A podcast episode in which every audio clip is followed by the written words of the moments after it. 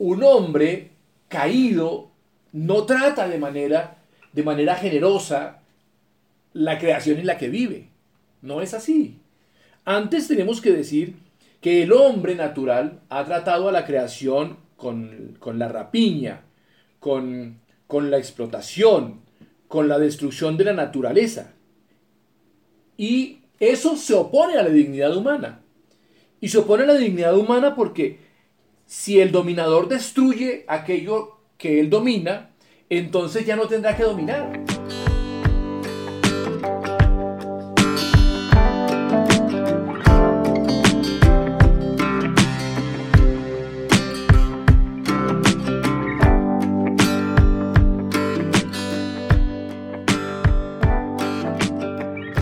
Ese hombre que es llamado a, buscar a Dios y a corresponder a su, a su Señor, eh, lo debe hacer, lo debemos hacer, eh, esa correspondencia a Dios, desde el punto de vista que nuestras relaciones vitales, todas nuestras relaciones vitales deben estar eh, influidas por esa imagen y semejanza de Dios.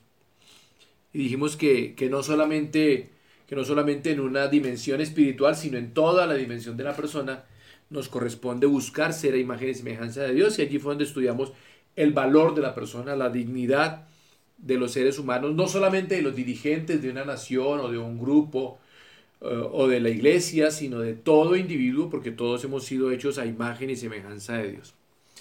Pero dijimos también que esa experiencia de vivir a, de vivir a imagen y semejanza de Dios y del valor no solamente se queda en la persona, en el individuo, sino también que se aplica o se practica más bien en la comunidad. Y la comunidad más cercana que tenemos para desarrollarlo es la familia. Por eso Dios es el que idea el concepto de familia para enseñarnos que esas relaciones en las que el valor de la persona es fundamental se deben dar y por supuesto la familia se convierte en una escuela de enseñanza, una escuela de aprendizaje en las relaciones eh, con nuestro prójimo en general. También hay una dimensión que no podemos descuidar y es la dimensión natural. Casi que es un tema que los cristianos pasamos por alto, eh, seguramente por lo mismo que, que mencionaba en la clase pasada, porque nos hemos acostumbrado a considerar la relación con Dios y nuestros deberes delante de Dios en un ámbito, en el ámbito espiritual. Pero sin duda alguna es algo que no podemos descuidar y no podemos dejar de decir porque precisamente aparece en la palabra de Dios.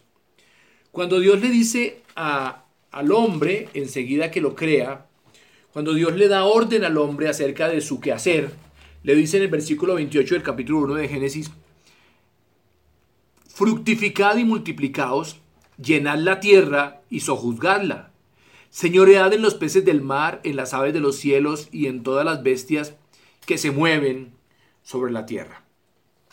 De manera que aquí está, está dándole al hombre un derecho, y es el derecho el derecho que el hombre tiene sobre la tierra y sobre la creación no humana.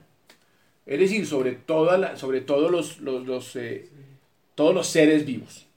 El dominio de ese ser humano sobre la tierra corresponde a un mandato del Creador.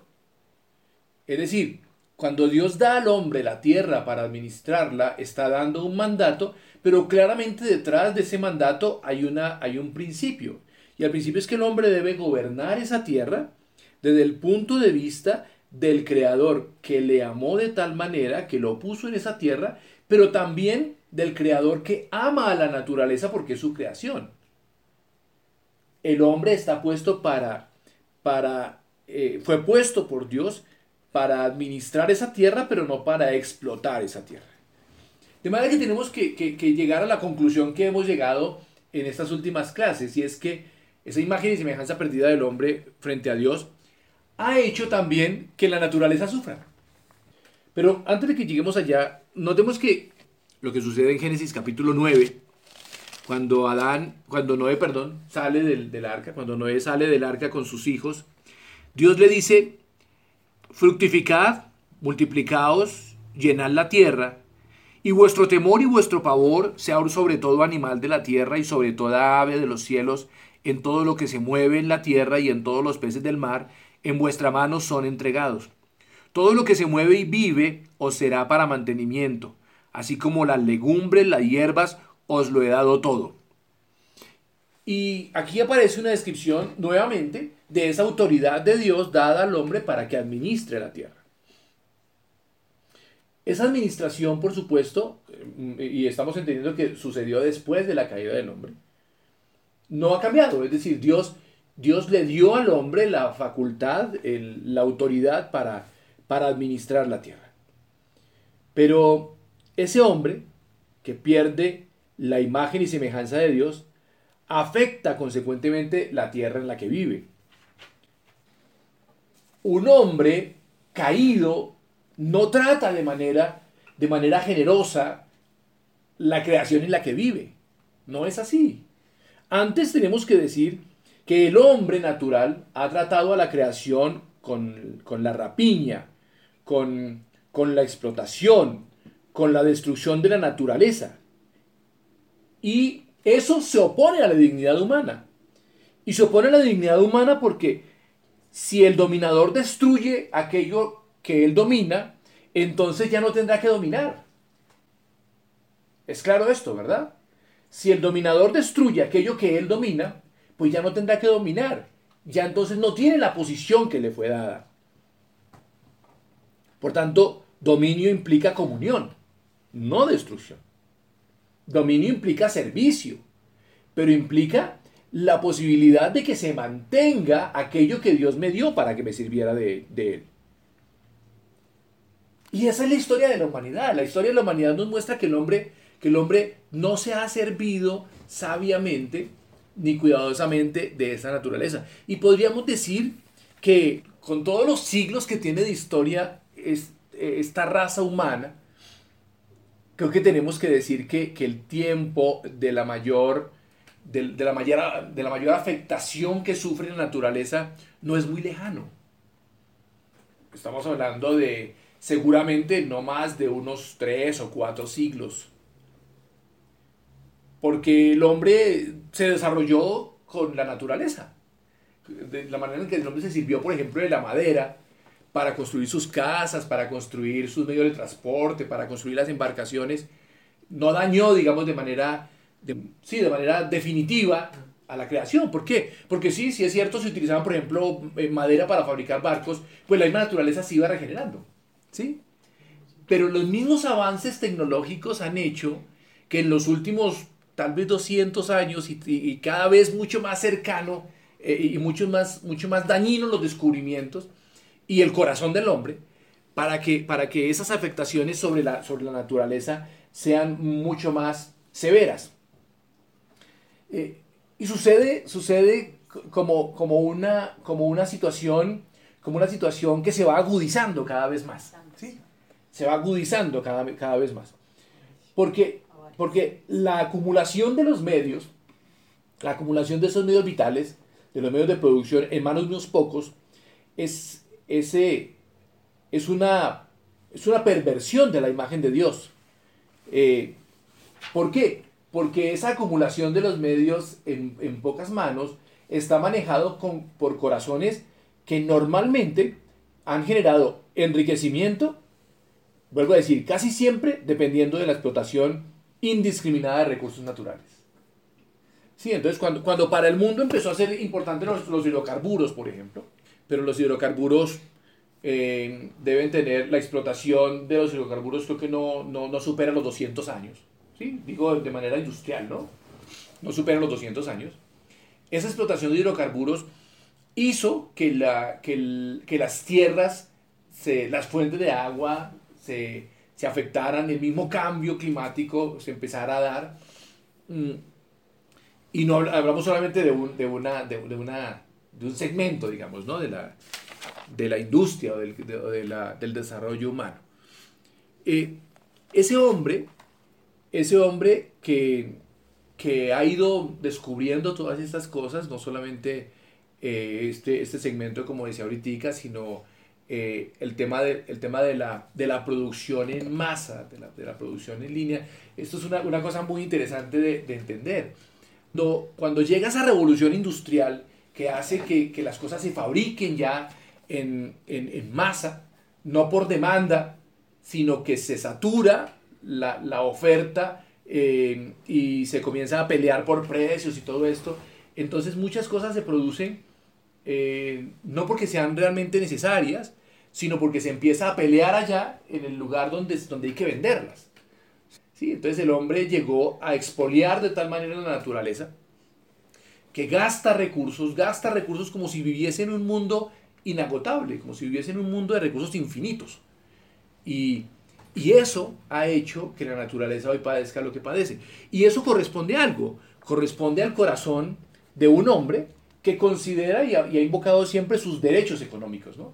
Entonces el hombre que tiene los derechos, el derecho de, de, de, de desarrollar su industria, el, derecho de trabajar, todos estos derechos humanos, pero en contra de la misma naturaleza. Por eso se, invoca esos derechos humanos, pero hay que entender que la justicia económica debe, debe controlar ese crecimiento.